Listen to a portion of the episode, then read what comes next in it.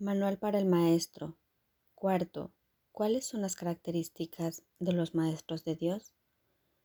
Las características superficiales de los maestros de Dios no son en modo alguno similares. Si se les mira con los ojos del cuerpo, se observa que no hay parecido entre ellos, que vienen de ambientes totalmente distintos, que sus experiencias acerca del mundo varían enormemente y que sus personalidades externas son muy diversas. Durante las primeras etapas en el desempeño de su función como maestros de Dios, no han adquirido todavía las profundas características que los establecerán como lo que son. Dios concede dones especiales a sus maestros porque tienen un papel especial que desempeñar en su plan para la expiación.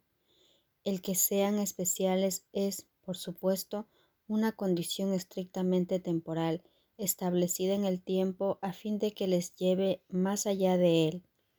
Estos dones especiales nacidos de la relación santa hacia la que se encamina la situación de aprendizaje-enseñanza se convierten en algo característico de todos los maestros de Dios que han progresado en su aprendizaje. Desde este punto de vista todos son iguales. Cualquier diferencia entre los hijos de Dios siempre temporal. Puede afirmarse, no obstante, que en el tiempo los maestros de Dios más avanzados poseen las siguientes características.